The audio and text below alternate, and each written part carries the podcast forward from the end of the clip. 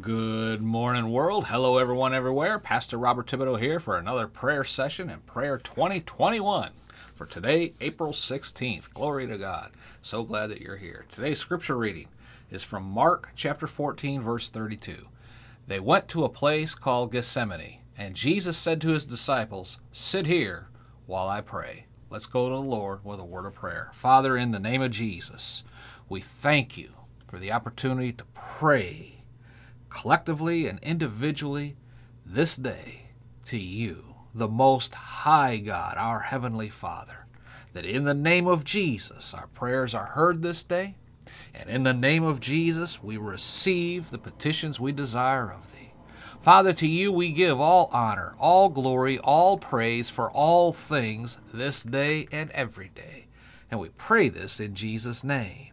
Amen and amen. Hallelujah. Today I want to talk to you about what Jesus had to say about prayer. Amen. Now, one of the first principles Jesus emphasized to his disciples and to us was do not pray to be seen by men. In Matthew 6, verse 5, he said, When you pray, do not pray like the hypocrites do. Now, I don't know about you, but I don't want to be labeled by Jesus as praying like a hypocrite. Amen? And Jesus went on to explain how the hypocrites in his day prayed. He said they loved to pray standing in the synagogues and in the corners of the streets just so they could be seen by men. But Jesus told us how we should be praying as well.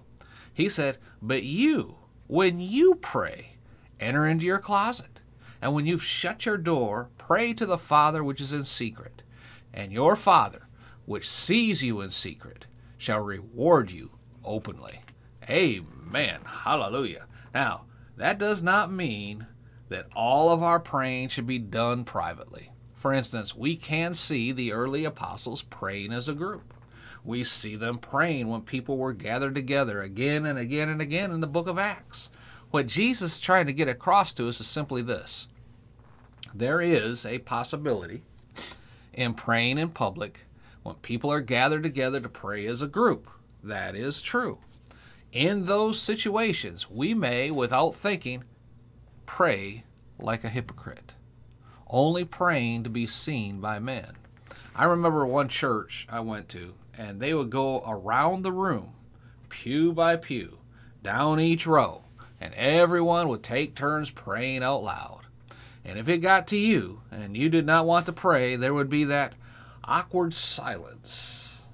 And, you know, everyone's head bowed, everyone's eyes closed. Let's just let the, the person pray, right?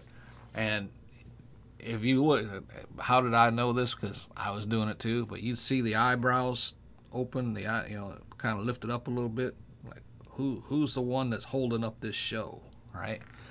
That's yeah. Anyway, that was a sort of peer pressure to have you conform to the group standard of taking your turn to pray publicly, brother or sister. For and for those that did not cave into that pressure, I'm sure they qualified for this verse as a hypocrite. Amen. Oh, don't shut me down when I'm preaching good. You know exactly what I'm talking about. Jesus was trying to get us here to understand that praying like that is only to get the accolades of men. And when we do pray like that, that is all the reward and really all the answer and all the praise we're going to be going to get. It's from men. God is not going to answer most prayers that are prayed just for peer pressure or to be seen by men. Amen. Now, certainly Jesus did not say, never pray in public. No, he also did not say, never pray in a group setting. No. If Jesus would have said something like that, that means he violated his own rules because he prayed with his own apostles. Now, the thought he is simply making is what is your motive? Do not pray to be seen by praying by other people. If that's your only motivation, you are wasting your time and their time and God's time. Amen. You need to build your prayer life in your private time with the Lord. I used an example before about a golfer, a professional golfer. When he makes that turn, tournament winning difficult shot under extreme pressure with you know on television and, and all that everyone calls, oh, what a miracle shot that was. But you know, he practiced that same shot hundreds, if not thousands of times, all alone, perhaps for years. I was watching a golf tournament just the other day. It was a par three shot. Uh, I'm sorry, no, it wasn't. It was, it was a par four course, and he was on his second shot from the fairway, and it was exactly 100 yards. And now says this this is coming out. It measured exactly 100 yards. When he heard it was exactly 100 yards, he, he just reached, pulled out a club, and I told my wife she was sitting there, and, and I said, he's to get this right next to the hole. It's either going to go in the hole or it's going to be like a foot away. And he hit it and it went like 10 yards past the hole or maybe five yards past the hole and then started backing up. He had that backspin on it and it backed up and literally it was like six inches from the hole. And she said how'd you know that? I said because these guys practice these shots thousands of times and when he found out that it was exactly 100 yards, he knew exactly the shot he was going to make because he could, and I knew he was going to put it past the hole and roll it back with the backspin, and that's exactly what he did. Why do I know that? Well, one, I'm a golfer, and, and my grandson's a golfer, and, and I follow golf, and I I under I understand the concepts, but very rarely do you get an exact measurement from the fairway, and I just knew that's what was going to happen. Well, that's the same. How did I know that? Because I know we practiced when my grandson was playing in tournaments. We practiced these same shots over and over and over, and we weren't even professionals. I knew this guy had made that exact shot from that exact distance thousands of times. He it was just muscle memory, and everyone was, "Oh, what a great shot that was!" Yeah, it was a great shot because he had practiced it. And that's the point I'm trying to get across to you. In your prayer time, private prayer time is where you practice and practice and practice praying to the Lord, getting the answers that you're seeking. When getting your prayers answered works the same way as that professional golfer taking that professional shot, you know that and everyone's, "Oh, that is so awesome."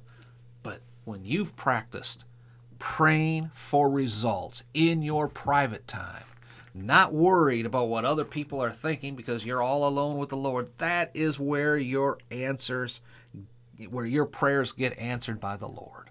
Amen.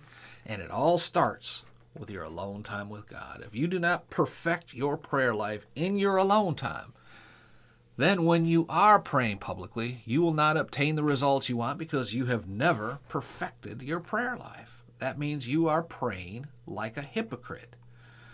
Oh, let me pray for you. And then you ramble on, quoting the two or three scriptures that you've already memorized, and tell the person, Go in peace. May God answer this prayer. Amen. All the while, Jesus looking down, hey, pointing you out there right around the throne room here. Hey, look at this hypocrite down here. He thinks he's going to get something out of this. Yeah, don't be that guy. I want to pray with you right now that you'll develop your prayer life alone just you and Jesus. Just you and Him. Allow Him to gently lead you into a prayer life through the Holy Spirit. That's where your power will really come from. That, that is where you will start to develop your prayer muscles, glory to God. That is where when that is where and when you will begin to recognize the actual power you possess in and through prayer. When you pray to the Father in Jesus' name and in tongues, oh, what a glorious time that will be. Amen. Let's pray. Father, in the name of Jesus, I pray someone somewhere this day receive that revelation of the, the importance of praying alone, privately, to you in the name of Jesus. Lord, may they experience the presence of the Holy Spirit in their life. May they know that the Most High God has heard their prayers and in the name of Jesus has answered their prayers. May they receive this revelation. May they receive this experience. May, may they know and understand the concept of and the importance of praying to you privately just like Jesus said. Then, when an opportunity does present itself to pray for someone and to pray in a public setting, they will not hesitate. They will know God hears their prayers in Jesus' name. Amen and amen. Glory to God. Hallelujah. Shout amen, somebody. Hallelujah. Mm, mm, mm. It was a good one today. Praise God. Do me a favor, leave a rating down below, a comment down below, and jump over on iTunes, leave us a rating and review there. All of this helps us to get the word out into all the earth. Amen. And if you have a Christian podcast, you're thinking to start a Christian podcast, we have the hosting platforms, we got the marketing platforms, we got the training platforms. It's all over on podcastsforchrist.com just jump over there, download the free resource, How to Launch Your Christian Podcast. All right, folks it was good. It was good today. Amen. Hallelujah. It's good every day. Till next time, this Pastor Bible reminding you from 1 Thessalonians chapter 5, verse 17, the Living Bible, to always keep on praying. Be blessed, and we'll talk to you again tomorrow.